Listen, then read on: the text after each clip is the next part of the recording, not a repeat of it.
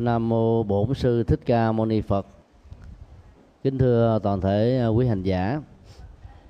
Hôm nay là ngày vía Đức Bồ Tát Quan Thế Âm theo à, truyền thống Phật giáo Bắc Tông.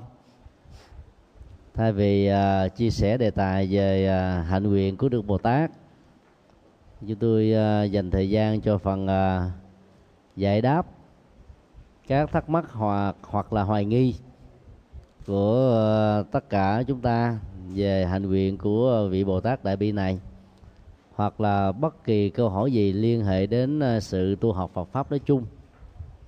Dĩ nhiên là cố gắng uh, triển khai uh, và đặt câu hỏi đó dưới góc độ là ứng dụng hơn là lý thuyết. Tại vì lý thuyết á, thì ta có thể đọc được từ sách vở. Ai có những thắc mắc đó thì xin giơ tay lên à, quý vị có thể đặt bất cứ một câu hỏi nào Nam mô Bổn sư Thích Ca Mâu Ni Phật.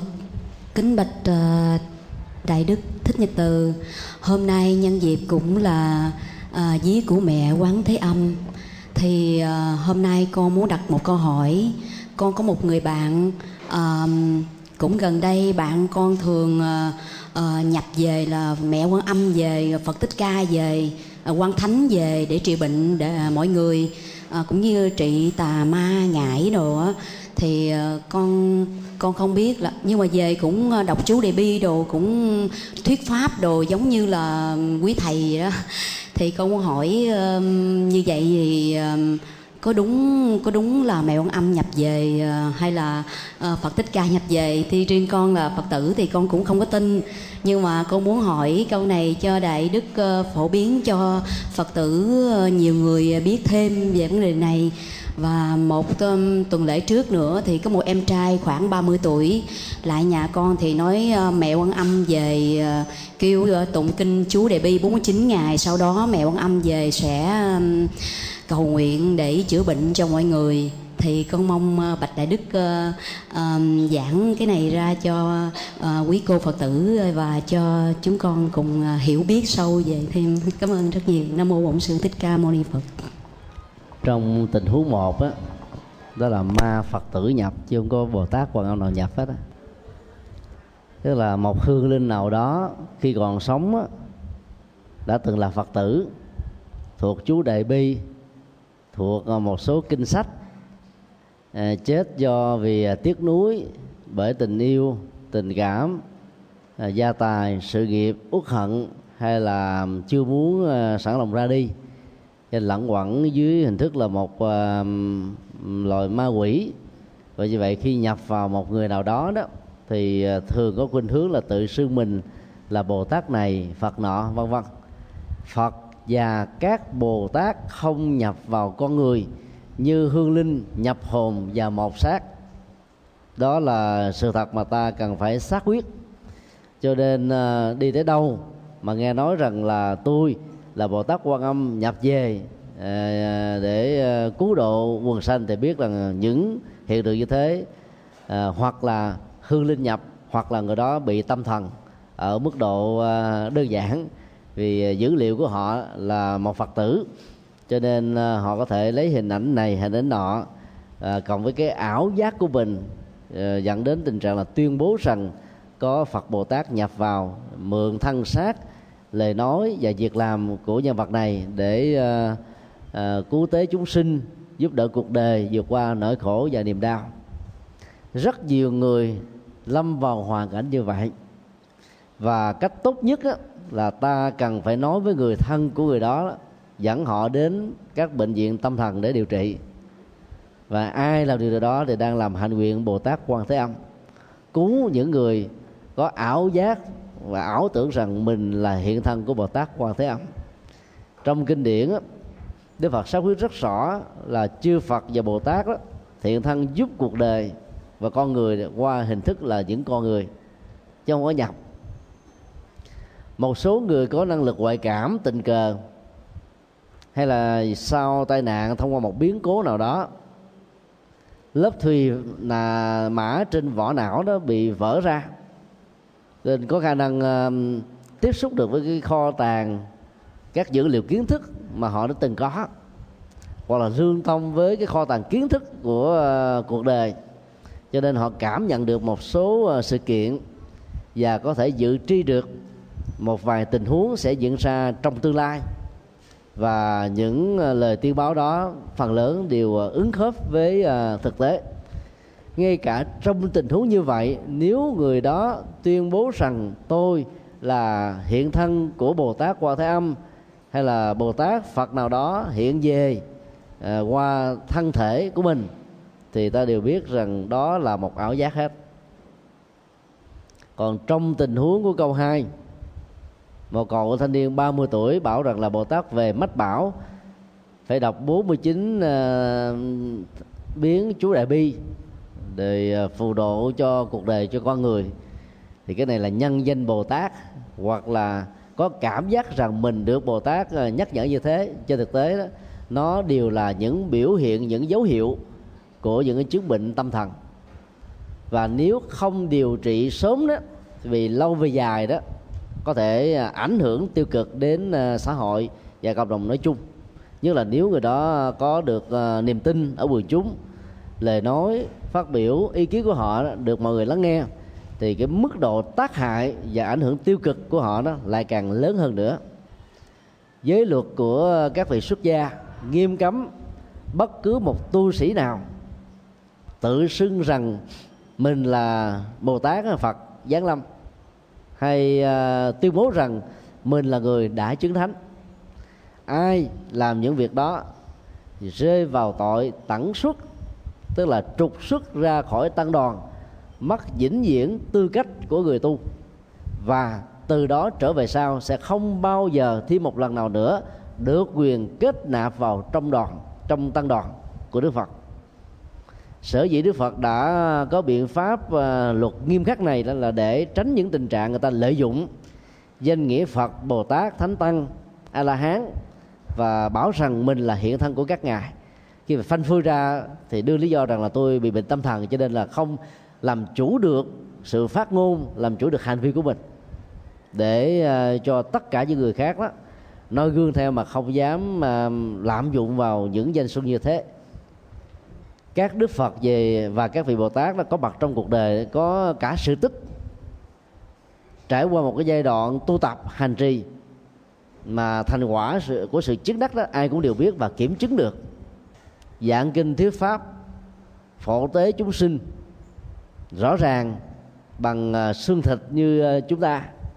Và chúng ta có thể nghe, đặt vấn đề, rồi à, khi nào thấy đúng, phù hợp với chân lý có giá trị trong sự hành trì thì ta mới thực tập.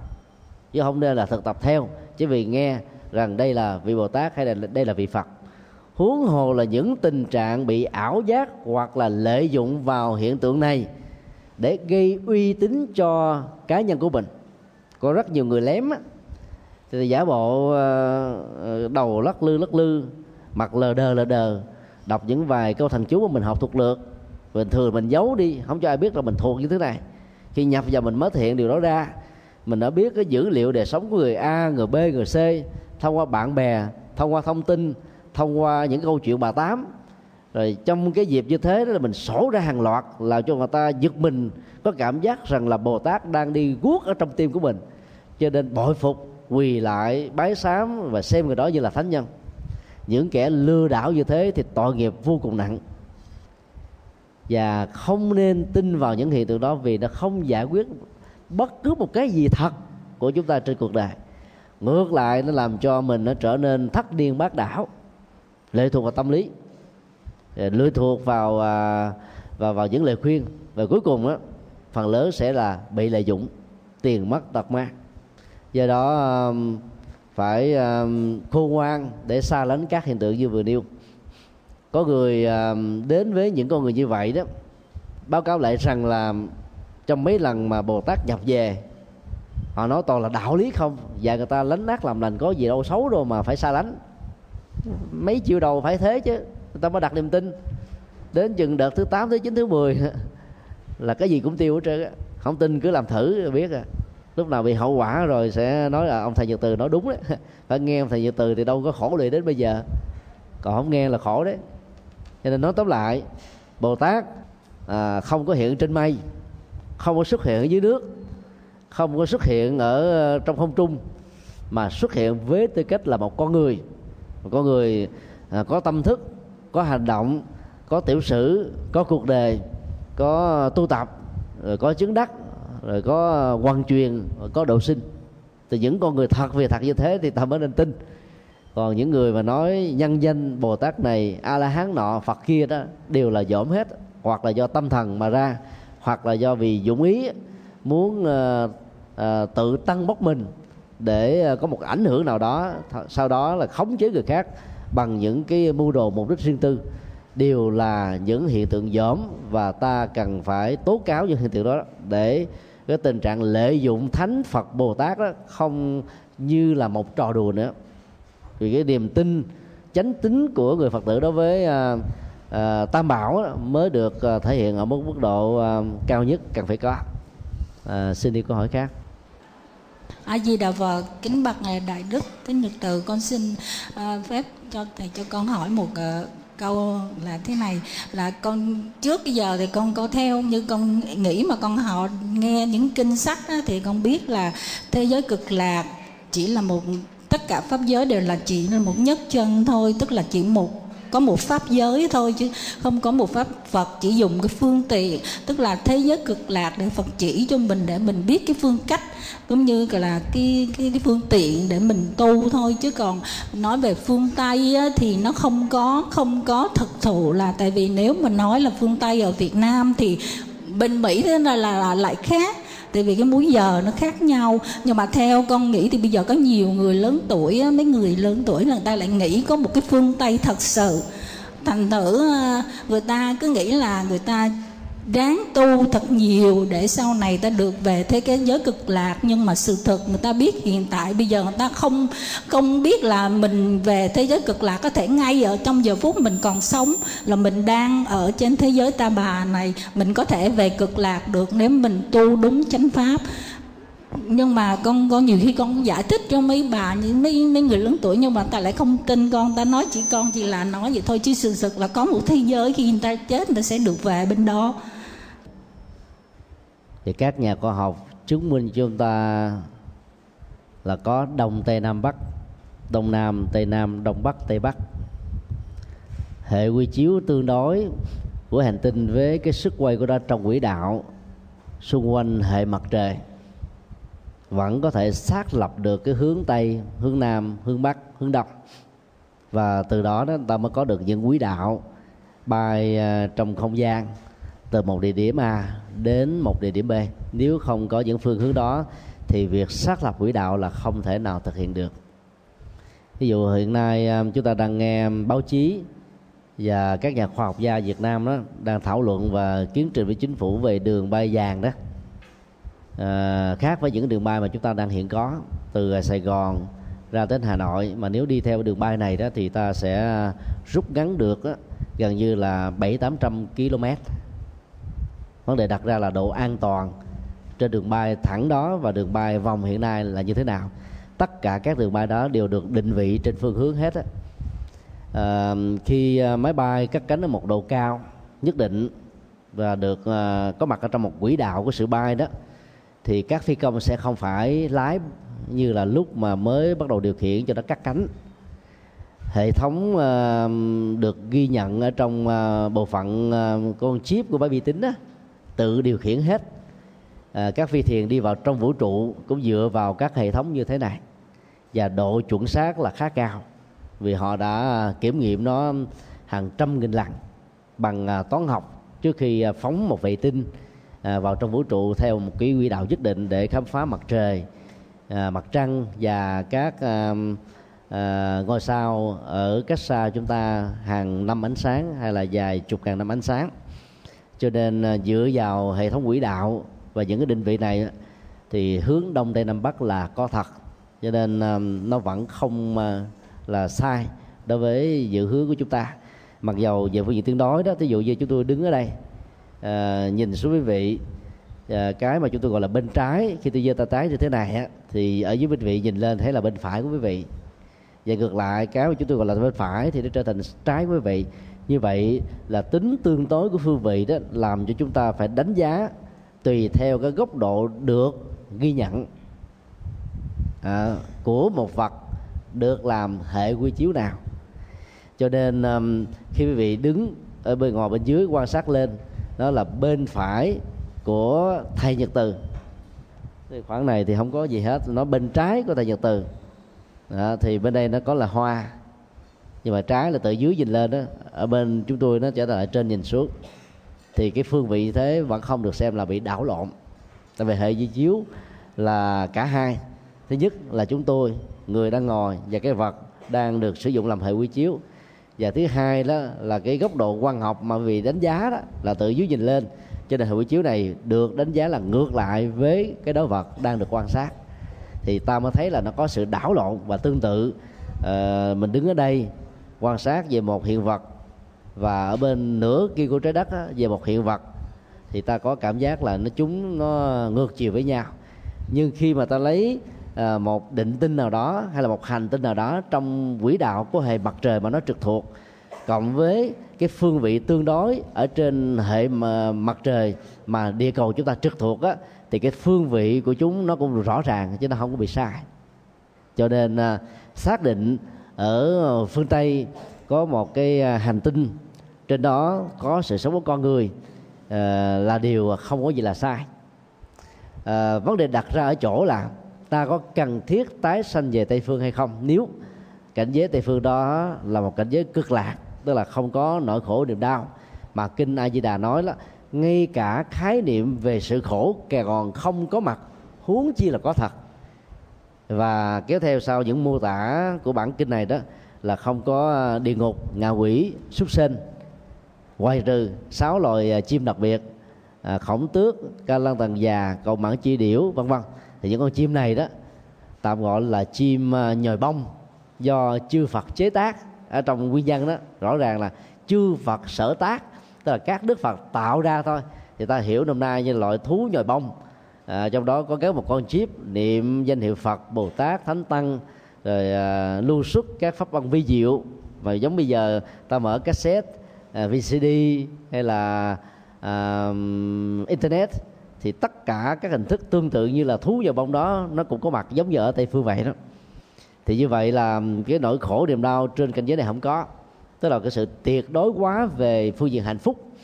Bây giờ à, ta lấy cái à, hệ trục à, tương đối để so sánh. Ví dụ như tại Việt Nam, một quốc gia đã từng có lịch sử của chiến tranh, một ngàn năm à, bị Trung Quốc đô hộ gần 300 năm thời kỳ pháp thuộc, rồi mấy chục năm nội chiến dưới sự can thiệp của Hoa Kỳ và cái trình độ phân tranh, cũng như là những chiến tranh nội bộ khác đó nó diễn ra trong cái chiều dài lịch sử của Việt Nam. Nếu ta so sánh Việt Nam với Thụy Sĩ và Thụy Điển đó thì Thụy Sĩ và Thụy Điển nó là cực lạc à, về phương diện hòa bình. Thay vì hai quốc gia này hầu như không có chiến tranh. Quân đội vẫn có, nhưng mà có tượng trưng cho vui thôi, chứ vì có chiến tranh với biên giới với nước nào đâu. Cũng không bị nước nào xâm lăng, cũng không hề đi xâm lăng nước khác. Cho nên à, một cái thế giới như hai quốc gia như vừa điêu đó, được xem như là cực lạc của Việt Nam về phương diện là hòa bình. Và tương tự ta đối chiếu từ quốc gia này với quốc gia khác từ thành phố này với tỉnh thành nọ ta vẫn thấy là có những chỗ là nó cực lạc hơn là ở những chỗ nào chỗ khác. Do đó thông qua phương pháp so sánh tương đối này đó ta có thể tạm chấp nhận là có một cảnh giới. Trên đó có sự sống con người phần lớn là các bậc ờ, thượng thiện nhân những bậc bắt thối chuyển các vị à, à, cao thủ võ lâm về tâm linh. Chuyện đó có thể có. Nhưng vấn đề đặt ra là nếu ta về đó ta có giúp ích gì cho ai được hay không? Câu trả lời hẳn nhiên là không. Là chúng tôi thường nói đùa đó, giảng sanh về tây phương là thất nghiệp dài dài. Không có phật sự để làm. Độ ai? Bây giờ chỗ nào có khổ đau nhiều, bế tắc nhiều, trở ngại nhiều, thì việc giảng kinh thuyết pháp, hướng dẫn tâm linh nó mới có giá trị. Cái chỗ mà người ta biết thực tập thực tập có kết quả sống an vui về vật chất an vui về tinh thần. Không có ờ, chiến tranh hận thù giết chóc trộm cắp ờ, ngoại tình ờ, nhậu nhẹt rượu bia ma túy xì ke. Thì các ngôi chùa cũng không cần mọc lên làm gì nữa. Người ta sống quá tốt rồi quá an vui hạnh phúc rồi. Cho nên về tây phương theo mô tả của kinh A Di Đà là nơi hội tụ của các bậc thánh. Và tối thiểu là bắt thối chuyển tức là à, à, tam thánh a la hán trở lên. Mình à, về đó thuộc là hàng tép riêu thôi cho nên không giúp gì được cho ai chỉ lo tu thôi. Do vậy đó thì cái việc mà tái sanh về nó sẽ không có lệ lạc nhiều. Và ta nên bắt trước uh, à, tôn giả a nan qua bài tựa của kinh à, thủ lăng nghiêm đó. Như nhất chúng sinh vị thành phật chung bất ư thử thủ nơi hoàng. Cho đến lúc nào còn một chúng sinh nào chưa chứng đắc được uh, niết bàn giải thoát thì uh, con tức là a nan phát nguyện xin tình nguyện ở lại cuộc đời này để độ sinh thôi. Nếu ta hiểu uh, cực lạc là cái nơi mà việc thực tập để chứng được giác ngộ và đạt quả là dễ dàng nhất đó, thì tôn giả a nan cũng không thèm.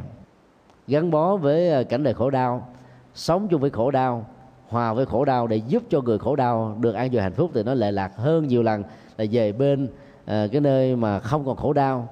Mỗi ngày ta chỉ cần toàn là hạnh phúc không à, cho nên không có giá trị để trị liệu khổ đau cho những người khác.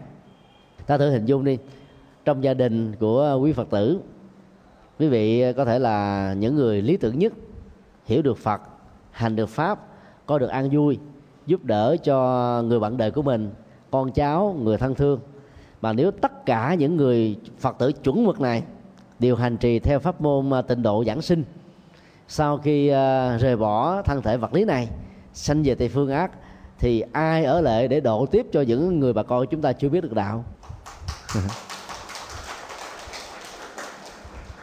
Do đó đó, bây giờ mình đang làm ông bà. Vài năm sau khi qua đời, mình làm cháu, làm con trong gia đình của mình sự thay đổi về à, vai vế cương vị đó trong gia đình và xã hội là do vì người sống thọ, người chết yểu và cái tuổi tác khác nhau cũng như là cái à, phương cách sống và hạnh nghiệp mà nó từng diễn ra như thế. Do đó, theo chúng tôi đó, là xây dựng chánh nhân được an vui và cực lạc ở hiện tại có ý nghĩa vô cùng to lớn hơn là trông chờ sự giảng sanh tây phương sau khi chúng ta nhắm mắt lìa đời có chánh nhân thì có chánh quả. Vì quả đó là phần kéo theo sau từ nhân. Do tác động thuận duyên từ môi trường điều kiện và hoàn cảnh. Có rất nhiều người không chịu lo tu chánh nhân. Thì chờ chết rồi được, được hồ niệm à, để được dứt tâm bất loạn được giảng sinh. Giảng đâu có đơn giản như thế. Nếu giảng sinh đơn giản như thế thì Đức Phật đã chẳng phải nhập công mất 49 năm. Nay chỗ này mai chỗ kia đến lúc là ăn bát cơm của cư sĩ Thuần Đà, làm kém vệ sinh, rồi bị chột dạ dẫn đến là phải à, qua đời ở tại Kusinaga Đức Phật còn giảng hai bài kinh. Bài kinh Đại Bắc Niết Bàn của Đại thừa gần một ngàn trang. Bài kinh Di giáo mấy chục trang. Tức là một mẫu người tinh tấn chưa từng có. Không hề có về hưu. Làm đến hơi thở cuối cuộc đời. Do đó ta phải thấy là sở dĩ có nhiều bài kinh được Đức Phật thuyết giảng là vì căn đến chúng sinh đó, khổ đau có nhiều loại. Và phải trị liệu nó. Chứ còn nếu cái phương pháp niệm Phật để được uh, giảng sinh đó, về Tây phương sau khi qua đời là toàn hảo đó, thì có lẽ Đức Phật không cần phải thuyết giảng đâu. Đức Phật chỉ cần nói một pháp môn đơn giản là pháp tịnh độ có ba bài kinh kinh A Di Đà kinh vô lượng thọ kinh quán vô lượng thọ là hết rồi. Gọn lại là nam mô di đà phật trên thực tế thì đức phật đã từng thuyết giảng khoảng 300.000 bài kinh dài ngắn vừa. Rất tiếc là à, các pháp môn đó đã sử dụng chỉ một vài kinh ruột của mình thôi. Còn các bài kinh khác đó là không sử dụng đến. Làm cho các hành giả đi theo pháp môn có cảm giác rằng là suốt cuộc đời của đức phật á ngài chỉ thuyết giảng có dăm ba bài kinh là hết à và do vậy ta bị thiệt thòi không tiếp nhận được các cái minh triết còn lại trong các kinh cho nên ờ, đôi lúc á, giải quyết những nỗi khổ niềm đau khác á, mình không biết cách để ờ, thực hiện. Vì đang khổ đau niệm nam mô di đà phật nó chỉ ờ, vượt qua thôi bằng nghệ thuật thay thế. Nó là một cái giảm đau chứ không phải là một trị liệu pháp. Mà trị liệu pháp là phải phân tích nguyên nhân của nó như đức phật đã trình bày trong bài kinh tứ dụ đế. Cho nên theo chúng tôi đó dầu là theo pháp môn nào hành trì phương pháp thực tập nào mà bỏ rơi tứ diệu đế hay cụ thể hơn là bỏ rơi sự phân tích gốc rễ của khổ đau. Và thực tập con đường bát chánh đạo thì ta đi hoài đi mãi mà chẳng đi tới đâu đi làm vòng thôi. Niệm phật nhất tâm bất loạn á, là một trong những yếu tố thuộc về chánh niệm. Và đỉnh cao nhất của nó đạt được á, là chánh định khi ta bất loạn. Như vậy pháp môn niệm phật á, chỉ mới chiếm được hai yếu tố trong bát chánh đạo là chánh niệm và chánh định thôi. Thiền của trung quốc bao gồm là thiền công án thiền thọ đầu với uh, lâm tế quy ngưỡng tàu động dân môn vân vân. Thì cũng chỉ đi hai yếu tố là chánh niệm và chánh định là hết. Còn mặt tông với chủ trương tam mặt tương ưng. Để cho thân khẩu ý luôn luôn được thực thanh tịnh đó, thì cũng mới thực hiện được ở à, chánh niệm và chánh định. Và thêm một phần của chánh nghiệp và chánh mạng thôi. Do đó đó hành giả nào muốn có chánh nhân tốt thì phải đồng lúc thực hiện cả bát chánh đạo. Bên cạnh pháp môn mà mình thấy là có duyên và dễ dàng thực hiện theo, như là một sở trường hay là sở thích, phối nối kết như thế sẽ giúp cho ta thành tựu được kết quả của sự hành trì ở thời gian sớm hơn mà hiệu quả lại cao hơn. Khi quý vị đạt được giá trị từ bát chánh đạo thì chúng tôi đoan chắc rằng không ai còn mơ tưởng gì đến sanh tây phương làm gì nữa. Thế vì ở hiện tại này ta vẫn được an lạc hạnh phúc như thường. Ta vẫn được cực lạc và không bị khổ đau. Các vị thánh a la hán đạt được giác ngộ giải thoát, đâu còn khổ đau nữa đâu. Cho nên không cần phải tái sanh ở đâu. Chỉ cần phát nguyện ở cái cảnh giới nào đang cần đến bàn tay từ bi, đang cần đến nhận thức tuệ giác, đang cần đến những hành động dấn thân của các ngài thì các ngài tùy thuận chúng sinh vô quái ngại. Để để à, tiếp tục quần chúng. Cũng giống như là nước đang cần để chống sự đỡ khát. Mà tưởng là không cần nên quỷ tới chào bỏ đi. Toàn bộ kinh tạng Bali đã nhấn mạnh đến bát chánh đạo. Và có lần à, Đức Phật chê chữ ở trong à, kinh Trường Bộ rất là hài hước rất là sâu sắc. Chữ khổ hạnh đó, trong ngữ cảnh văn hóa tâm linh của Ấn Độ giáo và toàn bộ các tôn giáo, Ấn Độ nói chung đó, là những cái hành hành hạ thân thể này để cho thân thể bị đau nhức, các giác quan đó không còn khởi lên một ý tưởng nào ham thích về sự hưởng thụ khoái lạc giác quan. Những người thực tập được như thế được gọi là thánh nhân, được gọi là mâu ni, tức là bậc cao thượng, một bậc ẩn sĩ đang chứng đắc được con đường giác ngộ và giải thoát. Đức Phật đã trải qua 6 năm tương tự như thế. Thậm chí nó còn ờ, uh, gắt cuồng kiệu hơn là các hành giả khổ hạnh của các uh, truyền thống tâm linh khác. Và cuối cùng đó, Đức Phật phải trả một cái giá suýt chết. Nếu Đức Phật không rơi vào cái sai lầm uh, khổ hạnh này đó thì có lẽ Đức Phật đã trở thành bậc giác ngộ sớm hơn rồi. Cho nên Đức Phật đã chê chữ đó bát chánh đạo là khổ hạnh nhất. Khổ hạnh đây theo nghĩa thứ hai không phải là hạnh khó, uh, à, hạnh đi đọt thân thể khó làm mà là hạnh minh triết khó thực tập. Và bất cứ một hành giả nào thực tập được nó là có kết quả ngay hiện thời. Cực lạc có mặt ở bây giờ tây phương có mặt ở đây. An vui hạnh phúc là là hiện bài chứ không cần phải đi đây đâu. Xa xôi hay là chờ sau khi chết mới được hưởng nó.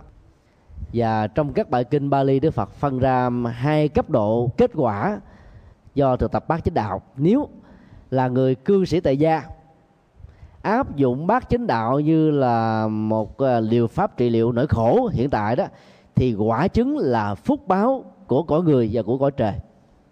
Còn nếu là hành giả xuất gia, không bận tâm về những cái kết quả hữu lậu, mà hướng tâm đến con đường giải thoát, thực tập một cách toàn mãn, các giá trị cao siêu nhất mà bác chánh đạo cung ứng, thì quả chứng là a la hán cho nên tứ diệu đế được sử dụng à, trong dịch ngữ chữ hán từ người trung quốc và việt nam không chuẩn. Bằng cái từ gốc của đó là tứ thánh đế. Arya Chakra Arya là thánh. Là bởi vì á, nương theo bốn sự thật với sự hành trì biên mật một người phàm có khả năng trở thành thánh. Còn diệu đế đó là nói về sự thật màu nhiệm. Và màu nhiệm nó liên hệ đến đức tin. Nó liên hệ đến những thứ mà ta không thể suy nghĩ đo lường tính điếm uh, ờ, mô tả bằng ngôn ngữ hay là tư duy của con người. Do đó nó đòi hỏi đến uh, cái vật trải nghiệm tự thân mỗi người sẽ tự biết. Do đó um, ta phải hiểu rất rõ là bản kinh a di đà đó nó là một uh, viên kim cương bọc đường và lớp bên ngoài đó là kẹo sô cô la kẹo cây sô la đó nó gồm uh, nhiều uh, màu sắc lắm. Bảy báo bảy hàng cây báo bảy lớp uh, sen báo rồi uh, bảy loại hàng rào báo. Cái gì cũng là bảy báo trơn á. Bởi vì báo vật á, là cái mà con người ham thích. Người người suốt cả cuộc đời tìm được triệu đồng là đã khó rồi. Giữ được lại còn khó hơn. Mà bây giờ là ờ, uh, sa hô lưu ly mã não chân trâu hổ phách toàn là những thứ thượng thặng không à? Của ngày xưa chứ bây giờ những thứ này thì giá trị nó không nhiều. Thì ai mà không thích? Do vì thích mà người ta phải hành trì pháp môn. Do hành trì pháp môn đúng phương pháp á, cái giá trị lệ lạc không phải là tây phương mà là ở hiện tại này. Đó là cái phương pháp mà gọi là chỉ xa nhưng mà đạt được gần của đức phật. Bởi vì ai cũng thích sô cô la cái gì đó ngọt ngon nó béo ai cũng khoái. Còn mà nói đó thưởng thức kim cương nhiều người chờ kim cương là cái gì? Cứng lấy mồ không xài được. Bây giờ ở trong rừng như thế này làm sao mà trao đổi giá trị uh, tiền tệ để mà sử dụng nó? Cho nên nhiều người cũng không màng đến. Bây giờ càng cần trước là gì? Chén cơm manh áo không khí ờ, rồi sự sống đó. Thì người phàm của chúng ta là thế. Cho nên đức phật phải phương tiện mô tả một thế giới tây phương đó. Nó hoàn hảo một trăm phần trăm về vật lý. Ngọc ngà châu báu mọi thứ hết trơn. Mà thật sự mà nếu có một tây phương mà ở, ở dưới lòng suối cũng có vàng toàn là lót bằng vàng và bằng bảy báo. Núi cũng toàn là bằng vàng thì bảy báo thì không có một cây xanh nào có thể sống khỏi sống được đó không có một sự sống nào có thể tồn tại được hết đó. đó bởi vì những cái quặng vàng quặng kim loại đó rất là độc. Nó có nhiều là sự sống bị giảm thiểu à cho nên à, ta phải hiểu à, cái ngôn ngữ mô tả và ngôn ngữ biểu tượng. Có những bài kinh đó, đức phật sử dụng ngôn ngữ mô tả nghĩa đen chỉ trắng nói sự thật và hiểu theo sự thật là thế. Còn có những bài kinh đó phải hiểu theo góc độ biểu tượng và tính triết lý của nó lệ thuộc vào kỹ năng giải mã của chúng ta. Bảy báo trong phật giáo là gì? Thất thánh tài. Là bảy loại tài sản làm cho chúng ta trở thành một bậc thánh. Chứ không phải là ngọc ngà châu báu để chúng ta làm giàu. Nước phách đô từ. Nước bát không đức. Nó có nhiều yếu tố mát mẻ trong sạch, không vi trùng, uống ngọt liệm, có hậu làm cho mình phấn chấn tinh thần. Mấy cái đó thì bây giờ các cái phương tiện công nghệ hiện đại cũng có thể làm được tương tự như thế. Thì trong Phật giáo nó có cái là pháp môn là bát giải thoát. Tám công đức đó là hướng đến uh, uh, cái sự tượng trưng cho tám giải thoát. Như vậy muốn có được cực lạc như thế thì ta phải thực tập ở đây thì ta vẫn có được cái kết quả hành trì tương đương. Do đó nói tóm lại việc thế giới cực lạc ở phía tây của hành tinh chúng ta trên góc độ tương đối về phương vị học có thật hay không không phải là mối quan tâm của chúng ta. Mà quan trọng là theo mô tả của kinh A Di Đà các hành giả hành trì năm phương diện thì sẽ thiết lập được tịnh độ bây giờ và tại đây. Đó là một sự thật không ai phủ định được hết á. Năm phương diện đó là gì? Thiện căn nhiều.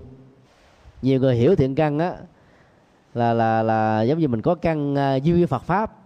Ví dụ như một cậu bé hồi tuần vừa rồi chúng tôi dẫn từ Cần Thơ lên đó chưa đầy 3 tuổi thuộc chú Đạo Y thuộc chú Bát Nhã à, thuộc chú Giảng Sinh thuộc chú Dược Sư thuộc Bát Nhã Tâm Kinh thuộc à, nhiều bài ca à, thuộc nhiều hình ảnh Phật.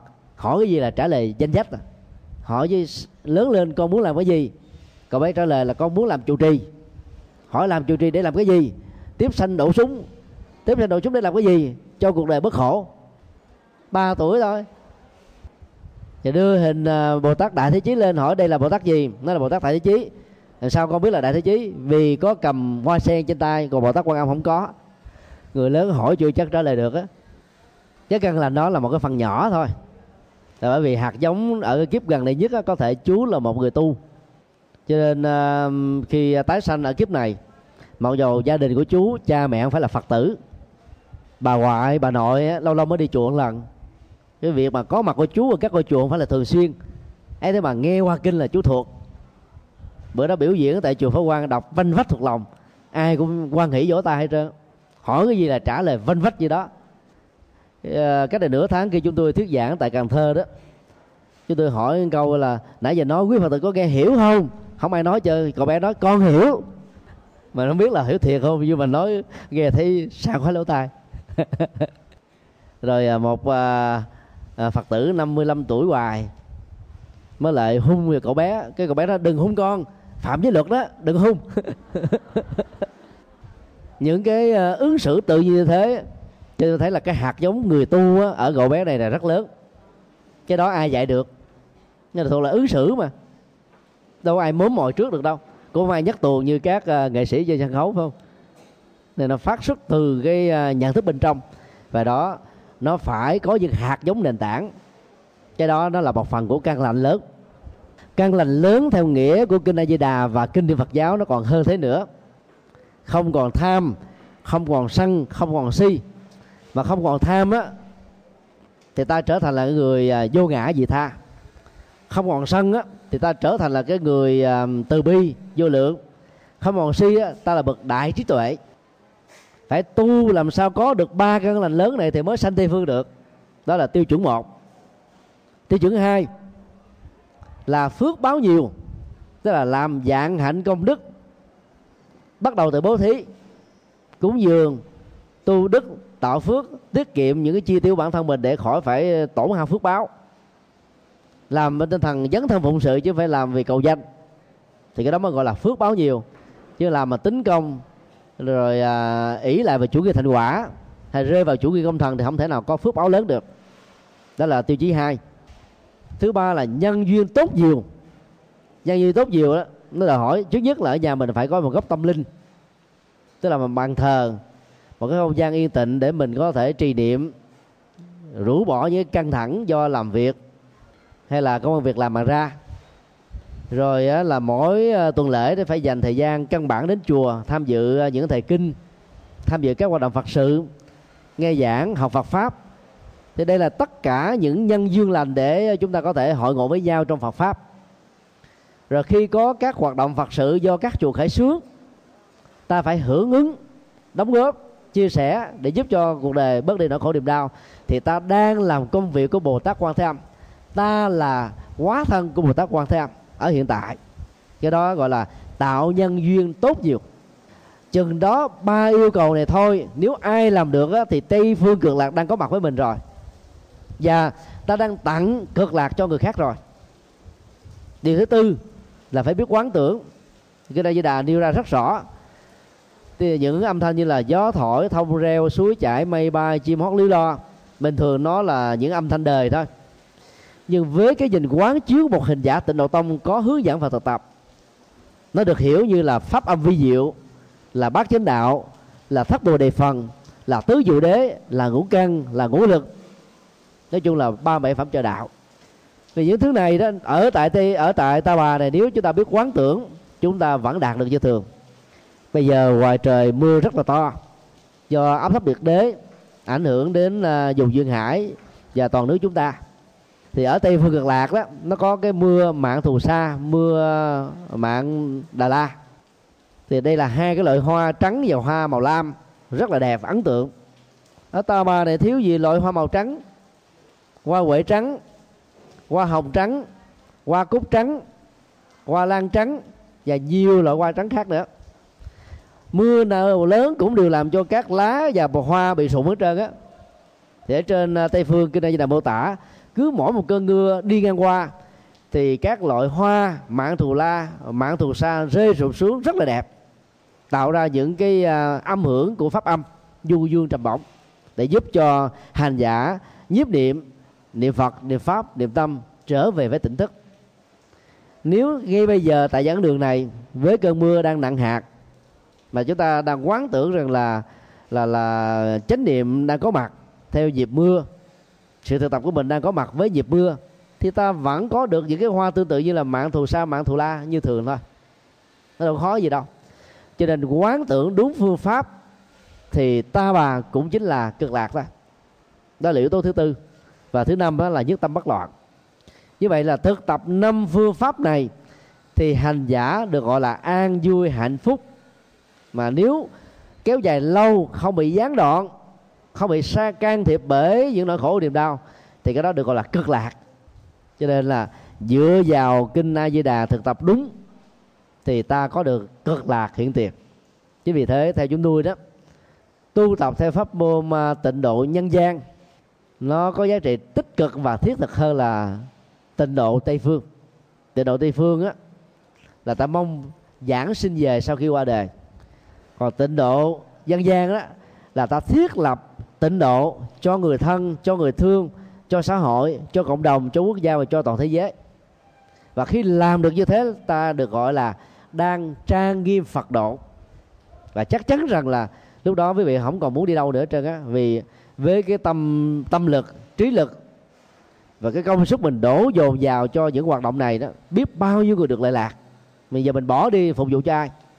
Cũng giống như nhiều, nhiều uh, người đó rất là thành đạt ở Việt Nam không chịu, làm giàu ở đây. Bỏ qua Mỹ để ở. Nghe nói Mỹ là tây phương của đời sống kinh tế. Có người đó là bên đây là chủ tiệm vàng, chủ tiệm học sòn. Chạy qua bên bển là thất nghiệp, không có việc gì làm hết. Muốn làm đó phải ờ, có bằng, phải học, rồi phải biết tiếng Anh, rồi ờ, phải làm quen với môi trường mới, phải biết về cái quy luật của kinh tế ờ, thị trường. Đủ thứ làm cho người đó chán nản. Rốt cuộc tối ngày là thất nghiệp ở nhà chán quá đòi về Việt Nam. Nếu ở đây mà mình làm được thì đâu cần phải đi chỗ nào để mà sống không ạ? Có những giai đoạn nó khó khăn thật sự. Về giai đoạn đó nó đã qua. Nhiều việt kiều về hương hồi hương để à, lập nghiệp. Các nghệ sĩ cũng à, hồi hương để lập nghiệp. Có người à, lại muốn đi qua bển để khởi sự bằng hai bàn tay trắng. Người chưa có gia tài sự nghiệp sang bển thì khỏe. Thì sau hai chục năm 10 năm làm gì có phương pháp mà nỗ lực chân chính, có thể có gia tài sự nghiệp. Còn người đã thành công rồi mà đi qua bển gì nó uổng vậy. Ta tiếp tục ở đây. Còn hơn, thì tương tự là các hành giả. Nếu ta có bản lĩnh, nhìn cuộc đời bằng tứ diệu đế, đối diện với khổ đau, giải quyết khổ đau bằng bát chánh đạo, khổ đau đó được hết và hạnh phúc niết bàn có mặt, thì ta cần phải đi sanh ở đâu làm gì? Còn nhiều người bị thất bại trên cuộc đời này quá, không tự tin vào chính mình. Và sợ rằng đó là cái mức độ thành công đó ba chìm bảy nổi tám lên đên khi thì được khi thì mất khi thì cao khi thì thấp. Cho nên đó là sanh về tây phương để ăn chắc mặt bền. Thì cũng được tại vì bản lĩnh họ không có nhiều giảng sanh cũng không sao. Còn nếu ai có bản lĩnh thì ráng mà thực tập theo bác chánh đạo thì à, mỗi một sự thực tập như thế đó, đều có kết quả an vui hạnh phúc bây giờ và tại đây. Điều đó nó thiết thực hơn rất là nhiều so với việc mà chờ đợi đến cái ngày giảng sinh để có mặt ở tây phương và chưa chắc gì ta đã làm được các phật sự tại đó. Đó là câu hỏi uh, trả lời tóm tắt về um, điều mà vừa nêu. À, trong khi chờ đợi um, một cô phật tử ở dưới hàng chính giữa đặt thì chúng tôi uh, trên tay đang có ba câu hỏi. Thời gian này không còn nhiều. Xin um, nêu ngắn và trả lời ngắn những học trò tụng kinh địa cạn sẽ chuyển được sự ngu dốt tối tâm trong học hành thành thông minh, trí tuệ. Xin thầy cho biết là có được như thế hay không? Đây là một phán đoán mà đức phật cũng không dám cam kết nữa. Ngài bằng đặc ờ, là một trong những đệ tử ờ, cùng thầy với đức phật. Đoán trí, tức là không có trí nhớ. Đọc chữ a là quên chữ b. Đọc chữ b là quên chữ c. Cho nên đức phật chỉ ờ, huấn luyện ông hai chữ thôi quét chổi. Hay là chổi quét. Chổi quét là một hiện tượng vật lý, làm cho rác rến ở những cái chỗ dơ dái được sạch đảm bảo được cái à, an toàn vệ sinh và sức khỏe của con người trong sự sống. Nhưng về phương diện tâm linh đó nó là một pháp môn. Khi mà các hành giả cầm một cây chổi trên tay, quét rác từ trong nhà ra ngoài và đưa nó vào trong sọt rồi từ sọt mới bỏ vào trong cái xe xe rác đưa đến những cái khu vực rác. Rồi ép nó lại thành các bê tông bán nó đến những cái nơi mà đang cần à, nhồi bê tông. Thì như vậy là rác không phải là một cái vật vô dụng nếu chúng ta biết sử dụng nó. Về phương diện khoa học. Đức Phật đã dạy um, hành giả à, uh, bằng đặt rằng là cứ mỗi một động tác quét rác như vậy đó ông hãy liên tưởng rằng tôi đang uh, dùng uh, trí tuệ và chân tâm quét tất cả rác phiền não ra khỏi nhận thức hành vi lời nói và việc làm của mình. Chỉ tu tập đơn đơn giản như thế thôi. Sau một thời gian ông ta đã chứng được đạo quả a la hán và trở thành thánh. Nhưng khi uh, hướng dẫn cho bằng đặt đó đức phật cũng không dám cam kết rằng là theo pháp môn này ông sẽ chứng đắc đạo quả. Bởi vì nó lệ thuộc rất nhiều vào cái kỹ năng thực tập. Nỗ lực thực tập và cái dụng tâm đúng hay là sai trong sự thực tập. Rồi còn phối nó kết phế cái cộng nghiệp và biệt nghiệp của từng con người thì kết quả hành trì mới có thể là có nhanh hay có chậm. Rất nhiều à, kỹ sư Nhật Bản hay là các khoa học gia Nhật Bản đó, khám phá phát minh ra một cái à, công trình mới và họ kể lại cái kinh nghiệm là trước đêm à, phát minh đó, họ đọc kinh diệu pháp liên hoa có người đó thì à, trước đi phát minh là đọc kinh à, kim cang năng động bát nhã. Và tâm đắc với một ý tưởng nào đó, từ đó nó mới dẫn tưởng đến à, các cái công thức khác. Nhờ đó phát minh ra một cái bằng sáng chế, đóng góp cho nhân loại với một tác quyền mà giá trị tưởng tượng của nó rất là cao. Làm cho rất nhiều người có cảm giác rằng là muốn trở thành khoa học gia phải đọc kinh diệu pháp liên hoa hoặc là kinh kim cang bát nhã vậy. Cái người có duyên với bản kinh này đó sử dụng một dữ liệu nào đó như là một công án, thì cái việc mà ta tỏ ngộ, minh tâm kiến tánh trong hình thú này là là nó đi vào trong cơ hướng ứng dụng. Mà những người không có cái à, mong ước chờ đợi như vừa điêu thì sẽ phát kiến ra cái khác chứ không phải là cái bằng sáng kiến hay là phát minh. Cho nên cũng một bài kinh, một trăm người thọ trì có phương pháp đúng cách thức thì cái kết quả đạt được là khác nhau chứ không phải giống nhau. Ví dụ như à, người thọ trì kinh à, đi tạng nếu đó là một người à, có lòng hiếu thảo thì sẽ tâm đắc với hạnh nguyện của uh, uh, uh, tiền thân của bồ tát địa tạng trong những kiếp trước. Và thân tiến mạnh hơn trên con đường là hiếu kính với cha mẹ hiện tiền và của quyền thất tổ đã qua đời. Thế bởi vì á cái mục tiêu của người này là hiếu thảo hết cho nên là những thứ khác đó, hành giả đó có thể là không quan tâm, đọc lướt qua thôi, hoặc là đã không được ghi ấn tượng lại trong đầu não. Cho nên không trở thành nghi tình, không trở thành là một sự khám phá khác. Còn đối với những người mà đang um, hành nghề về tội phạm học, hay là nghiên cứu về tội phạm học, hoặc là đang làm các công tác là quản trị các cái à, trại tù, rồi những cái trung tâm à, cải tạo, vân vân, thì đọc vào kinh địa tạng sẽ thấy ra rất nhiều ý tưởng sâu sắc là cái tu ngục này đó không phải dưới lòng đất mà nó có mặt khắp mọi nơi, mọi chốn. Ai vi phạm luật pháp là đang thiết lập một địa ngục rồi. Thiết thực tế rồi. Ai sống không có hiếu kính cha mẹ, rồi lừa đảo cuộc đời, sát hại con người, và vi phạm nhiều cái điều ờ, phi pháp khác, thì đang thiết lập biết bao nhiêu là cái ngục tù khổ đau cho mình và cho người. Bởi vì đó là muốn ngăn chặn thì ta phải ờ, dùng cái phương pháp địa tạng. Tức là phải độ các ông thổ địa các ông thổ địa là đa thần giáo, được kinh địa tạng dung nạp hết vào trong đạo phật và trở thành đệ tử của đức bồ tát địa tạng. Khi mà các ông thổ địa trở thành đệ tử bồ tát địa tạng rồi thì phật pháp đi tới đâu là cửa sẽ được mở tới đó. Và dựa vào cái công thức này mà chúng tôi đã đi vào trong gia tù được. Chúng tôi phải tìm coi ai là bồ tát địa tạng của ông tổng cai ngục trại giam k 20 vị dòng trôm tỉnh bến tre. Và thỉnh mời vị bồ tát địa tạng đó gõ cửa cái thông qua một sự giới thiệu ngắn thôi. Mình vào ra bình an. Có lần có mặt ở ờ, trại tù lần đầu tiên đó. Có bà phật tử hỏi thầy ơi à, tôi đang ở trước cổng ờ, phòng của thầy nè thầy à, vui vui lòng mở cửa ra tôi có việc muốn hỏi chút xíu. Chứ tôi trả lời là đang ở tù. Thầy làm gì mà ở tù? họ làm mình muốn giật mình luôn. Họ tưởng là ở tù là vì vi phạm luật pháp. Không có, mình vô trong đó, mình giúp cho người ta bớt bớt vi phạm luật pháp. Bởi vì mình biết ờ, là thỉnh cầu những con người có gương hạnh bồ tát địa tạng gõ cửa, thì các ông cai ngục này là thổ địa ở địa phương này sẽ mở cửa đón mình vào thoải mái thôi tương tự bằng cái phương pháp đó, chúng tôi đến các trung tâm khác. Lần đầu tiên đi đó thì nhờ một người có uy tín với cái nhân vật giám đốc của trung tâm đó. Thì khi mà mình có mặt cái đó mình sinh hoạt giao lưu tiếp xúc lần đầu tiên mà ta thấy an tâm rồi là mấy lần sau mình đi vào thoải mái không có gì còn ngại ngùng nữa hết á. Ai đã từng đi à, à, chung với đoàn của chúng tôi vào những cái nơi như thế này đấy quý vị thấy là chúng tôi nắm chủ tình hình một trăm phần trăm từ đầu chí cuối cho lúc nào đi về thôi. Còn ban giám đốc rồi à, toàn bộ các nhân viên trong đó người ta cho phép mình giống như thể mình là chủ nhân của cái khu vực đó vậy thì bởi vì ta có niềm tin tuyệt đối với mình. Và muốn như thế đó thì ta phải biết uh, tạo dựng lên hình ảnh địa tạng. Và nhờ vị bồ tát địa tạng này giúp cho chúng ta có được cái thẻ gọi là thông hành vào trong đó ra vào bình an.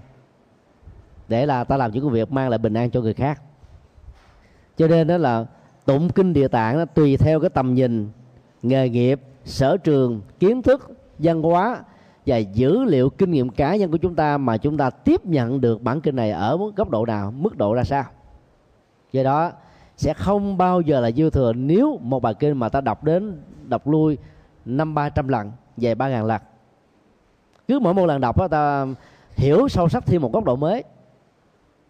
Ví dụ à, nếu ai là nhà giáo dạy văn học dạy lịch sử dạy triết học mà đọc vào kinh địa tạng thì ta sẽ nảy sinh ra nhiều ý tưởng mới còn người làm văn hóa hay là nghệ thuật, kiến trúc điêu khắc đập vào này, ta lại có những cái ý tưởng để tạo ra những bức tranh đặc biệt hơn.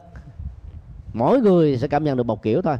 Cho nên không có gì để đảm bảo rằng là tụng kinh địa tạng sẽ chuyển được sự vô ngốt hay là tâm tối trở nên thông minh. Mà hiểu nhân quả nhiều, hiểu tứ diệu đế nhiều ta phải thông minh à? Ai không hiểu tứ diệu đế thì tới đâu giải quyết vấn đề là có vấn đề ở chỗ đó tháo được đầu này thì nó xối ở những đầu khác tại vì suy luận, rồi tưởng tượng, rồi ảo giác, rồi là võ đoán thôi chứ không có bài bản, không có phương pháp, cho nên nó không giải quyết được vấn đề lâu dài. Do đó, muốn có trí tuệ thì ta phải à, siêng năng đọc trì các kinh điển. Và chúng tôi đề nghị là đọc theo dấu chấm câu. Chừng, chứ đừng đọc theo các chùa rồi theo các chùa là đọc luôn tuồng hết trơn. Mình không biết ở đâu mà dừng, ở đâu mà nghỉ. Cái người mà không đọc tin, ta ngồi bên ngoài ta nghe, ta không hiểu được đâu. Chỉ có mình ngồi trong đó, mình thấy có dấu chấm mà mình, dấu phết, mình mới biết đây là hết ý nên qua một ý khác, qua một đoạn khác. Cho nên khi đọc kinh ở nhà, quý vị đừng nên sử dụng chu mỏ. Đọc thật là chậm, đừng tính số lượng. Chỗ nào không hiểu, có thể dừng lại 3 phút 5 phút để suy nghĩ, nghi ngẫm và nếu ta có thêm một cây viết và một tờ giấy bên tay, cái nào tâm đất á, thì có thể làm dấu số trang và gạch đích cái hàng đó. Để sau khi tụng kinh xong á, ta có thể xem lại cái đoạn này sâu sắc hơn. Không ai có thể nhớ một cách lâu dài một cái gì đó hoặc là nhớ nhiều thứ cùng một lúc. Cho nên phải có phương pháp ghi chú để chúng ta có thể nhớ sâu. Và nhờ nhớ như thế ta minh tâm kiến tánh về nhiều vấn đề khác nhau. Chúng tôi dám cam đoan rằng là nếu quý vị đọc khoảng chừng 100 bài kinh đọc tế đọc lui nhiều lần trong vòng 3 năm thôi. Dầu quý vị không có được một cái kiến thức lớp 1 ở trong học đường. Quý vị vẫn là một người lão luyện về kiến thức. Tại vì kiến thức Phật pháp rất sâu sắc, làm cho chúng ta hiểu sâu, thấy rõ, giải quyết vấn đề đó, đến nơi đến chỗ mà có kết quả. Mọi thứ nó thấm vào một chút. Dần già rồi ta trở thành là cái người ứng xử theo kiến thức của kinh điển.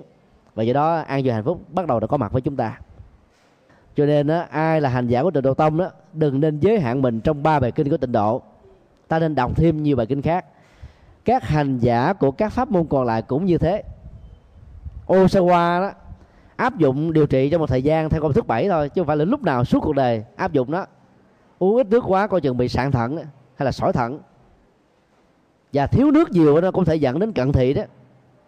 Do đó là, là trong giai đoạn nào thì ta sử dụng một cái um, liều thuốc để điều trị. Sau khi nó vượt qua ở mức độ tương đối ta phải uh, phối nối kết với nhiều cái phương pháp khác nhau. Thì dưỡng chất tâm linh nó cũng như vậy. Do đó phải làm sao thấy rõ được cái mục đích của tụng kinh là để minh tâm khai trí chứ không phải là để cầu phúc báo hay là tính công. Kể lễ với phật rằng là mình đã thuộc lòng hay đọc bao nhiêu lần để phật chấm điểm cho mình một câu hỏi khác. Nếu trong công việc làm ăn con gặp sự căng thẳng quá nhiều, thì phải làm gì? Phải kiên trì tiếp hay là xin được nghỉ việc, tìm một nơi khác để làm? Cái công thức ờ, của tịnh độ tông đó, được thể hiện qua bốn chữ. Yểm thử độ, hân tịnh độ. Xin lỗi, sáu chữ tức là nhàm chán cái cõi ờ, uh, dơ này. Đam mê thích thú về cõi tây phương tịnh độ. Hai cái thái độ đối lập này cần phải được diễn ra cùng một lúc để chúng ta bỏ quên và vẫy tay chào với uh, ta bà. Hướng tâm nhất mức nhất bậc. Đến độ chúng ta bất đoạn được sanh tây phương. Thì cái công thức này nó cũng tương tự như thế. Tức là mình đang bị bế tắc ở một công sở thông qua một việc làm cụ thể. Khi đối diện với một con người chịu không nổi, cho nên ta rơi vào cái hoàn cảnh gọi là quán tấn hội khổ. Tức là khổ đau do phải à, sống chung, làm việc chung, tiếp xúc chung, giao lưu với cái người mà mình không thích. Cho nên à, vấn đề đặt ra là muốn đi tìm một cái chỗ khác để không còn phải chướng mắt. Và nó làm cho cái nỗi đau không có gò để à, xuất hiện. Giống như chỗ mình đang khổ quá, mình phải đi tìm tây phương để cho nó hết khổ vậy đó. Phương pháp này là cái phương pháp mà đào tẩu thôi. Thông qua sự thay thế môi trường. Dĩ nhiên à, khi mà, mà trong một gia đình chẳng hạn vợ và chồng đang à, nóng nảy với nhau một người lớn tiếng người kia cảm thấy nếu mà mình à, phản ứng lại đó thì nhà sẽ bốc cháy không khí sẽ không còn có sự bình an. Cho nên một người nếu chịu được không nổi đó bằng sự im lặng thì có thể bước ra ngoài nhà, hít thở không khí trong lành, rồi cười với trời xanh. Đừng có sợ người ta phê bình mình là bị mát.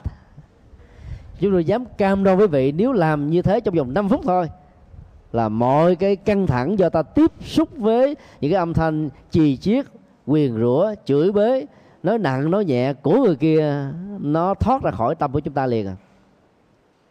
Nhưng khi chúng ta bước vào trong nhà nữa, nếu người kia vẫn còn à, là giận dai, thù dai, nhớ dai, nhắc dai gây sự dai, thì chuyện đó tiếp tục diễn ra lần thứ hai, thứ ba cho đến nhiều lần. Chẳng lẽ đến lúc đó ta trốn đi nữa à? Không phải là giải pháp. Có một lần à, khi đức phật đến à, một cung thành để chuẩn bị thuyết giảng cho à, những người chưa có duyên nghe phật pháp, hoàng hậu được vua sủng ái mới này đó, trước đây đã từng yêu thương đức phật và muốn là nhận đức phật làm chồng của mình, nhưng bị đức phật từ chối cho nên lòng cảm thấy là cay cú lắm. Nghĩ rằng là đức phật là đang khinh thường cái sắc đẹp uh, sắc nước hương trời của mình. Cho nên nó là thề trong trái tim rằng là khi mà tôi có vai trò vị trí xã hội tôi sẽ trả thù ông cho ông biết. Khi đức phật đi ờ, vào trong kinh thành để chuẩn bị thuyết pháp á, thì ba bà hoàng hậu này sai người ta đó là uh, chọi trứng thối, ném đá giấy bụi tung mù chửi bới nói xấu dựng chuyện đủ kiểu hết á a nan đối diện với cái này là tá hỏa tâm tình, muốn bỏ trốn à. Nói xin như lai thế tôn, hãy đi chỗ khác. Chỗ dưới đây, thầy và con không có an toàn tính mạng đâu. Mà không khéo là để cho bá tính ở đây gieo theo nhiều nghiệp chướng thì không không nên. Xin thầy hãy từ bi mà đi chỗ khác. Đức Phật hỏi, nếu đi chỗ khác người ta chửi tiếp tục nữa thì tính sao? Nó đi chỗ khác nữa. Nếu chỗ khác nữa, người ta chửi nặng hơn thì sao? Chẳng lẽ suốt cuộc đời chúng ta đi chỗ khác mãi? Đức Phật nói, tóm lại, khổ đau có mặt ở chỗ nào, phải giải quyết nó ở chỗ đó. Chạy trốn nó đó, như là ta đang gác cái nợ qua một bên, ta có cảm giác là an thân, an tâm thôi, chứ đâu phải là cái kết quả của sự trị liệu. Có nhiều người thiếu nợ đó, đổi số điện thoại di động, cúp cái điện thoại đó đi, mở điện thoại khác, không cho ai biết hết, để thoát khỏi cái cái cái sự đòi nợ mà tưởng rằng là mình đã được bình an cho đến lúc nào ta trả đúng cái con nợ đó hết cái số tiền nợ đó thì ta mới được bình an chứ. Bằng không luật pháp vẫn đi à, truy đuổi chúng ta cho đến bằng cùng. Nhân quả của ông tha chúng ta đâu. Do đó theo đức phật là phải đối diện với khổ đau về bế tắc để vượt qua nó một cách có nghệ thuật. Đó là phương pháp tốt nhất. Nếu như à, tất cả những nghịch cảnh nó thuộc về cái kết quả của một nghiệp xấu nào đó trong quá khứ thì việc về môi trường và địa điểm á, sẽ làm cho chúng ta lâm vào hoàn cảnh tránh vỏ dưa, gặp vỏ dừa. Nó còn không có thua gì. Đó lúc nó còn nặng nề hơn nữa. Cho nên cứ quan hỷ chấp nhận những cái tình huống diễn ra với mình. Vấn đề còn lại là ta xử lý cảm xúc để cho mình khỏi đau, khỏi khổ, khỏi sầu, khỏi bi thôi. Chứ ờ, trốn trại chỗ khác thì nó không phải một giải pháp. Dĩ nhiên là có nhiều người cái sức chịu đựng quá kém, mà việc trì hoãn hay chịu đựng thêm một thời gian nữa giống như bong bóng á, nó đã căng rồi. Bơm hơi vào là sẽ nổ tung. Thì trong tình huống đó, vì lý do hạn chế của sức chịu đựng, di chuyển đến một nơi khác, tìm một việc làm khác là một giải pháp được xem là tốt nhất đối với đối tượng này. Nếu chúng ta không phải là mô tiếp người vừa nêu, thì không có lý do gì phải bỏ trốn đi chỗ khác. Ta phải giải quyết nó ngay chỗ nó xuất hiện thôi. Chẳng lẽ con đường nó có ổ gà? Bỏ con đường này, lập con đường mới. Tiền biết bao nhiêu, công biết bao nhiêu, thời gian khi nào mới sử dụng được. Có ổ gà chỉ cần lắp đất, lắp đá vào ổ gà đó thì xe đi bình thường lại được. Giải quyết liền ngay vâng, cái vấn đề nó giúp cho chúng ta tháo gỡ được nhiều bế tắc. Và muốn làm như thế đó thì ta chỉ cần liên tưởng đến à, hai hình ảnh Bồ Tát, Nhật Quang Biến Chiếu và Nguyệt Quang Biến Chiếu mà chúng tôi đã nêu ra tại đây cũng nhiều lần rồi. Nhân đây xin à, lặp lại thêm một lần nữa cái điểm chung của hai vị Bồ Tát này là quang và biến chiếu. Quang là ánh sáng. Chỗ nào có ánh sáng thì chỗ đó có sự chiếu soi. Chỗ nào có chiếu soi thì người ta không bị tấp, vấp, ngã, té và ảnh hưởng đến ờ, thân mạng của mình. Trong khi đó, cái đối lập duy nhất đó là nhật và nguyệt đó mặt trời, mặt trăng. Hai cái này mà gặp nhau ở một điểm đó, nếu không nhật thực thì nguyệt thực cả hai hiện tượng đó đều ảnh hưởng đến sức khỏe và mùa màng. Nhưng dưới góc độ tu tập và tìm thấy những cái chung, đó là quan và biến chiếu trong vấn đề phụng sự và đóng góp, hai vị bồ tát này đã trở thành hai cao thủ tâm linh cây trái và tay mặt của đức phật dược sư. Nói cái khác là, nếu ta xử lý các đối lập bằng dược sư, tức là chất liệu thầy thuốc tâm linh thì các đối lập đó sẽ là các phương tiện để bổ sung cho nhau rất nhiều. Bây giờ quý vị thử ờ, chặt bỏ cái tay trái vì nói là tay này tôi không thuận tôi không xài đến. Người đó được xem là người không cân bằng. Mất đi uh, uh, cái uh, mỹ cảm và khó có thể thực hiện được những gì mà mình muốn. Và tương tự ta chặt bước một chân hay nửa một người thì người đó có thể dẫn đến cái chết thôi không sống được.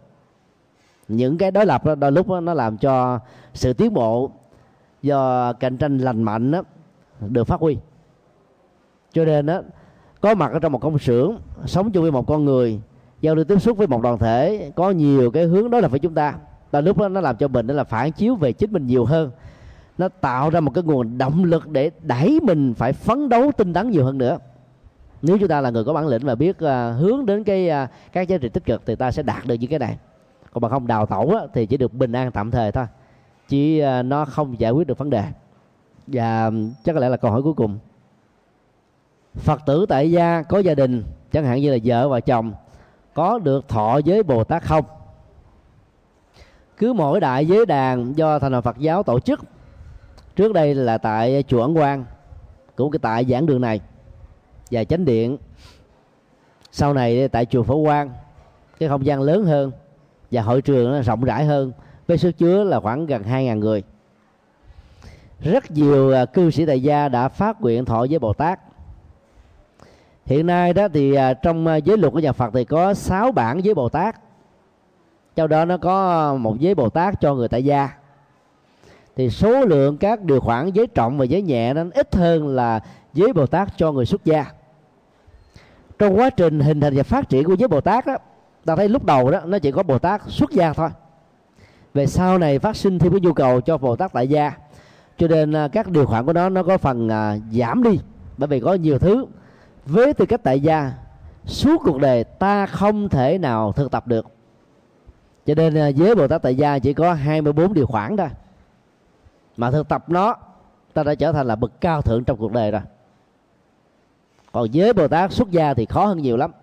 Ví dụ như à, à, suốt cuộc đời kể từ tiếp nhận với bồ tát tôi tình nguyện xa lánh đời sống ái dục.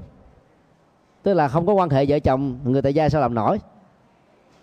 Mà ai làm nổi thì dẫn đến ly dị thôi. Do đó là với bồ tát tại gia không có điều khoản này. Và tương tự, trong à, giới bồ tát à, xuất gia có điều là phải đem chánh pháp đại thừa truyền bá cho tất cả chúng sinh. Ai không truyền bá chánh pháp đại thừa là có lỗi. người tại gia, chánh pháp, nhân thừa còn chưa hiểu hết, làm sao truyền bá nổi đại thừa? Cho nên ờ, có phát nguyện như thế đi nữa thì nó cũng không có giá trị thiết thực.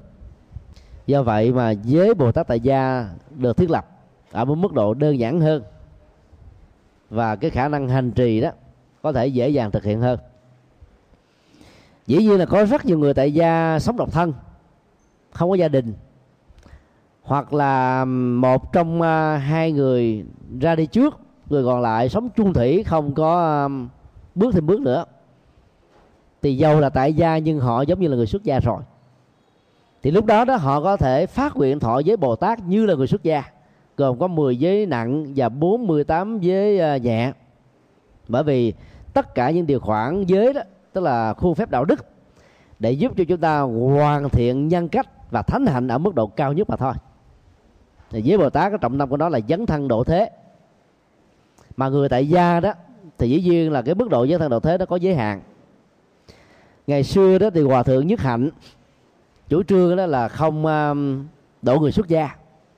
Cho nên lập ra trường phái tiếp hiện, phần lớn là những người cư sĩ, để cho đạo Phật có thể à, dễ len lỏi vào trong các ngõ ngách của cuộc đời. Sau mấy chục năm hoàn truyền con đường này đó thì à, hòa thượng đã điều chỉnh và cách đây khoảng gần 25 năm tức là gần đến 60 uh, à, tuổi đó thì hòa thượng mới đổi cái khuynh hướng hành trì là tiếp tăng độ chúng. Và đặc biệt là từ năm 1994 á, cho đến bây giờ đó thì uh, hòa thượng đã có gần một ngàn đệ tử xuất gia. Mà trong vòng 2005 đến bây giờ có thêm là bốn trăm mấy chục tu sĩ mới. Cái ngày giao lưu à, với tăng ni sinh trường cao đẳng Phật học lúc đó chúng tôi là giáo thọ và cũng là người điều phối cho chương trình giao lưu. Thì hòa thượng Nhất Hạnh có chia sẻ với hòa thượng uh, Từ Thông hiệu trưởng của trường uh, cao đẳng lúc đó như thế này. Thưa thầy Từ Thông tôi và thầy cũng như là một số các pháp hữu mấy chục năm về trước chủ trương rằng đệ tử của các bạn hữu của mình quá nhiều. Thời gian đầu tư giảng dạy cho họ còn không đủ cần gì mà phải tiếp tăng độ chứng chi cho nó mệt? Có đệ tử là phải lo, không giống như bên ngoài. Có con đó thì phải chăm sóc. Con mà hư đó thì mình cũng khổ tâm theo. Còn mình đi thuyết pháp, giảng kinh, đệ tử người khác nghe thì tốt, không nghe cũng không sao hết nhưng mà sau mấy chục năm hành trì, tôi thấy à, đó là một à, chủ trương thất bại. Cho nên tôi đã tiếp tăng độ chúng, bởi vì người tu sĩ mới sống chết với lý tưởng Phật pháp được. Họ không bị kẹt bởi chén cơm, manh áo, trách vụ vợ chồng là cha mẹ trong một gia đình và có thể dâng hiến thời gian trọn vẹn 24 giờ của một ngày 365 ngày của một năm. Và suốt cuộc đời, làm hoài, làm mãi mà không mệt mỏi, cũng không bị sức ép gì. Còn người tại gia, giàu có chủ trương nhập thế cớ nào đi nữa, cũng cần phải có trách vụ với người bạn đời và con cái của mình chứ. Cho nên à, từ lúc mà đổi khuyên hướng đó đó, thì à, pháp môn à, thực tập thiền của làng mai chủ trương đó đã được lan rộng hơn bao giờ hết do đó ta phải thấy là cái khuynh hướng mà người tại gia mà phát tâm à, thực tập với bồ tát á thì dần dần mình có khuynh hướng là giảm bớt đi cái mối quan tâm với gia đình nè. Tại vì mình lấy chúng sinh làm đối tượng lấy sự phụng sự làm niềm vui cho nên sự phụng sự cho cha cho mẹ cho những người thân thương nhất á, nó giảm đi. Rồi mình lại dành cái phần đó cho tha nhân ở mức độ rộng hơn. Thì nếu gia đình nào hiểu được đó thì cảm thông. Không hiểu được đó, thì nói là kể từ khi con em tôi người thân tôi đến với đạo Phật rồi bây giờ không có trách nhiệm gì gia đình nữa hết. Độ được cho tha nhân mà không độ được người thân đó không phải là cái cách độ của Phật giáo. Cho nên đó, ta phải độ người thân trước. Và do vậy đó người tại gia khó có thể thực hiện được giới Bồ Tát một cách trọn vẹn là vì vì vậy. Tuy nhiên nếu ta biết quản trị thời gian chia sẻ các công việc chăm sóc những người thân trước có nghệ thuật có phương pháp để cho họ biết được đạo thì họ tự chăm sóc lấy mình thì lúc đó thời gian còn lại ta chăm sóc cho những thai nhân, để trở thành một vị bồ tát đích thực. Bồ tát đích thực, công việc chính là gì? Trang nghiêm phật độ tại cõi ta bà. Tức là thiết lập các tây phương tịnh độ ở nơi mình đang bị khổ đau. Cho nên ai thọ giới bồ tát thì không nên phát nguyện sanh về tây phương cực lạc. Còn mà không đó, thì mình tự mâu thuẫn với chính mình. Muốn độ sanh, không chứng đạo, tiếp xúc với nỗi đau với cuộc đời, với người bế tắc để giúp cho họ vượt qua. Rồi mặt khác đó, cuối thời kinh đó là quyện sanh tây phương tịnh độ trung, cửu phẩm liên quan vi phụ mẫu. Mới phát nguyện, bản lĩnh, hùng dũng, vô ý, bất khuất, dấn thân vào cuộc đời. Sau thời kinh đó là trốn rồi, mong cho con sanh tây phương trước. Nhiều người chúng ta bị mâu thuẫn như thế mà không biết. Là bởi vì không hiểu, cho nên dẫn đến sự hành trì sai do đó à, phát nguyện hành trì với bồ tát rất là tích cực. Ta đem đạo phật vào trong các ngọn cách của cuộc đời. Tiếp xúc với những người à, đồng nghiệp hay những người à, có cơ hội đối tác trực tiếp hay gián tiếp với ta ta chứng minh Phật pháp bằng cái đời sống đạo đức gương mẫu của mình. Ta giới thiệu Phật pháp bằng cái ngôn ngữ đời thường mà tinh thần là Phật học. Thì những người khác tôn giáo, khác quan niệm khác ý thức hệ dễ dàng chấp nhận và tiếp nhận lời khuyên hay là tư tưởng của chúng ta. Đây là cách thuyết pháp rất là tinh vi và có ý nghĩa rất là thiết thực. Cho nên người tại gia có khả năng làm việc này tốt hơn là những người xuất gia. Mỗi người có một sở trường và sử dụng sở trường đó bằng ngôn ngữ đó để truyền hóa Phật pháp. Thì không lo gì con em mình không biết đến đạo. Người thân người thân của mình á, sẽ hành trì Phật pháp tốt thôi. Do đó đó càng nhiều Phật tử tại gia, phát tâm thọ với Bồ Tát tại gia thì càng tốt cho Phật pháp, càng tốt cho cuộc đời. Chứ còn đang sống vợ sống vợ chồng mà phát nguyện thọ với Bồ Tát với người xuất gia thì không nên. Có phát nguyện thì đâu làm cũng không nổi. Mà làm không nổi lúc mình có mặc cảm mà mình vi phạm giới. Đừng nên hiểu thọ với bồ tát để có phước, để có lộc, để được đức phật hội trì. Mà thọ với bồ tát để ta trở thành bồ tát đích thực mấy chục phần trăm dẫn đến một trăm phần trăm. Nghĩa là ban bố tặng hiến mang niềm vui. Cho tinh thần vô ngã gì tha chứ không phải là đem về cho mình. Nên tinh thần đó là tinh thần dấn thân rất là năng động và tích cực. Và ai làm được như vậy đó thì à, tinh độ đã có mặt bây giờ và tại đây. Như thị sư đức hạnh đã nói mỗi bước chân đi vào tịnh độ mỗi cái nhìn thấy được pháp thân. Khi sáu căn tiếp xúc sáu trần đem chánh niệm quay về với thực tế. Ai làm được như thế thì hạnh phúc ờ, là chính mình.